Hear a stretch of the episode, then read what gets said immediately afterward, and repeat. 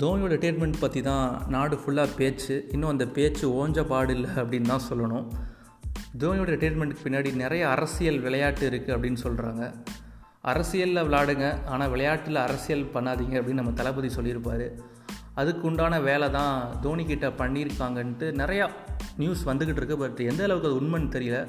ஒரு மிகப்பெரிய அரசியல் தலைவர் வந்து தோனி ரிட்டைர்மெண்ட்டுக்கு பின்னாடி இருக்கார். ஒரு மிகப்பெரிய அரசியல் கட்சி இருக்குது அப்படின்னு சொல்கிறாங்க அது எந்த கட்சி? யார் அந்த அரசியல் தலைவர் அப்படிங்கிறது தான் இந்த ஆடியோவில் நீங்கள் கேட்க போகிறீங்க எம் மக்களுக்கு வணக்கம். சம்பவம் பை அஸ்வர் கேட்டுக்கிட்டு இருக்கீங்க. அதாவது கரெக்டாக போன வருஷம் ஜூலை டூ தௌசண்ட் நைன்டீன் அதான் தோனி கடைசியாக விளாண்ட match India was New Zealand. ஒரு ரன் அவுட்னால ஒரு மேட்சே மாறும்னு கேள்விப்பட்டிருக்கேன். ஆனால் ஒரு ரன் அவுட்னால ஒருத்தரோட வாழ்க்கையே மாறும் அப்படிங்கிறத அந்த மேட்சில் தான் நான் கண்கூடாக பார்த்தேன். ஏன்னா அதுக்கப்புறம் இப்போ வரைக்கும் தோனி வந்து கிரிக்கெட் விளாடவே இல்லை. அந்த சமயத்தில் தான் ஜார்க்கண்டில் எலெக்ஷன் வந்தது. ஸோ வந்து எலெக்ஷன் பிரச்சாரத்தை அப்போவே ஆரம்பிச்சிட்டாங்க. டிசம்பர் மாதத்தில் தான் எலெக்ஷன் ஸோ ரிசல்ட் அனௌன்ஸ் பண்ணுவாங்க. ஸோ அப்போயே பிரச்சாரத்தை ஆரம்பித்தா தான் கரெக்டாக இருக்கும் அப்படிங்கிறதுனால பிஜேபி வந்து அங்கே வந்து ஜெயிக்கிறதுக்கு கொஞ்சம் வாய்ப்பு ரொம்பவே கம்மியாக இருந்தது. ஸோ ஆப்வியஸாக அந்த மண்ணின் மைந்தன் ஒரு யூத் ஐக்கான் ஒரு செலிப்ரிட்டி ஒரு பிரபலியமான முகம் தான் அவங்களுக்கு தேவைப்பட்டது. அதுக்காண்டி தோனியை வந்து அமித்ஷா மூலமாக அப்ரோச் பண்ணாங்கன்னு சொல்லப்படுது பாஜகலேருந்து ஸோ வந்து நிறையா உங்களுக்கு சீட்டு தரோம் ஃப்யூச்சரில் காசு பணம் நிறைய ஆசை வார்த்தைகள்லாம் சொல்கிறாங்க பட் தோனி வந்து நான் பிரச்சாரத்துக்கு கூட வரமாட்டேன் அப்படின்னு சொல்லிட்டு திட்டவட்டமாக அவர் ஸ்டைலில் மறுத்துட்டார். ஒரு வாட்டி முடிவு பண்ணிட்டா என் பேச்சை நானே கேட்க மாட்டேன் அப்படிங்கிறது தளபதி மட்டும் இல்லை தலைக்கும் பொருந்தும் நினைக்கிறேன். ஸோ அவர் முடிவில் தெளிவாக இருந்திருக்காரு. அதுக்கப்புறம் அக்டோபர் டூ தௌசண்ட் நைன்டீனில் அமித்ஷாவோட மகன் ஜெய்ஷா அவர் வந்து பிசிசிஐ செக்ரட்டரியாக பொறுப்பு வகிக்கிறாரு. தென் டிசம்பர் மாதம் முக்தி மோக்ஷா கூட்டணியும் பிஜேபியும் மோதுறதுல பிஜேபி வந்து ரொம்ப படுதோல்வி அடைஞ்சிடுறாங்க. ஸோ ஆட்டோமேட்டிக்காக அந்த கோபம் வந்து தோனி மேலே பாயுது.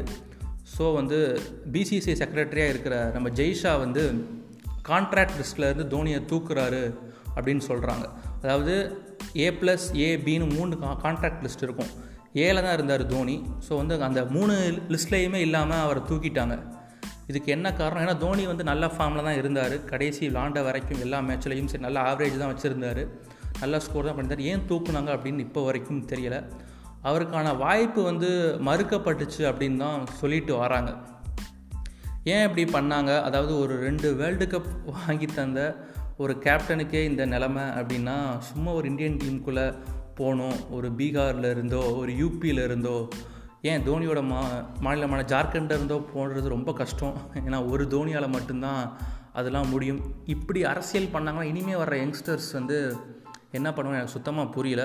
பட் இது ஒரு ஸ்பெகுலேஷன்ஸ் போயிட்டு இருந்தாலும் இதுக்கு அரசியல் தான் காரணம் அப்படின்னு சொன்னாலும் தோனியோட ஃப்ரெண்டு என்ன சொல்கிறாரு அப்படின்னா தோனி வந்து ட்ரீட்மெண்ட் அறிவிப்பார் எனக்கு முதலே தெரியும். பட் ஆனால் அவர் சிஎஸ்கே விளாடிட்டு அதுக்கப்புறம் டி ட்வெண்ட்டியில் விளாட்றதான் தோனியோட ஆசையாக இருந்தது. ஸோ அடுத்த வருஷம் டி ட்வெண்ட்டி வேர்ல்டு கப் வந்து கொரோனாவில் தள்ளி போனதுனால இந்த வருஷம் ரிட்டையர்மெண்ட் ஆகிட்டார் அப்படின்னு அவர் சொல்கிறாரு ஸோ ரெண்டு விஷயத்தில் எதை நம்பனே தெரியல. இன்னொரு ஒரு முக்கியமான விஷயம் வந்து கௌதம் கம்பீர் ஒரு ட்வீட் அதாவது அவர் என்ன போட்டிருந்தார் அப்படின்னா from India A to the India our journey has been full of question marks commas blanks and exclamations now as you put a full stop to your chapter I can tell you from your experience that the new phase is an exciting and there is a no limit to DRS here well played MS Dhoni அப்படின்னு போட்டிருக்காரு. அதாவது இது நம்ம கரெக்டாக எப்படி பார்க்கணும் அப்படின்னா கௌதம் கம்பீருக்கும் தோனிக்கும் அவ்வளோவா ஆகாதுன்னு எல்லாத்துக்குமே தெரியும். ஸோ ரெண்டு பேரும் ஒரே மாதிரி தான் கிரிக்கெட் லைஃப் ஆரம்பித்தாங்க அவர் ரிட்டையர் ஆகிட்டார் கௌதம் கம்பீர். இப்போ தோனியும் ரிட்டையர் ஆகிட்டாங்க கௌதம் கம்பீர் வந்து இப்போ பாஜகவில் ஒரு முக்கியமான பொறுப்பில் இருக்கார் அப்படிங்கிறது எல்லாத்துக்குமே தெரியும்.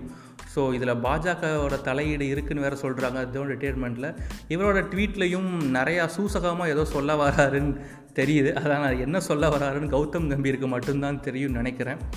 எது எப்படியோ ஒரு மிகச்சிறந்த கேப்டன் வந்து நமக்கு இல்லை அப்படின்னு நினைக்கும் போது ரொம்பவே ஒரு வருத்தமாகவும் இருக்குது அதாவது ஆக்சுவலாக ஃபேர்வெல் மேட்ச் யாருக்கு வைப்பாங்க?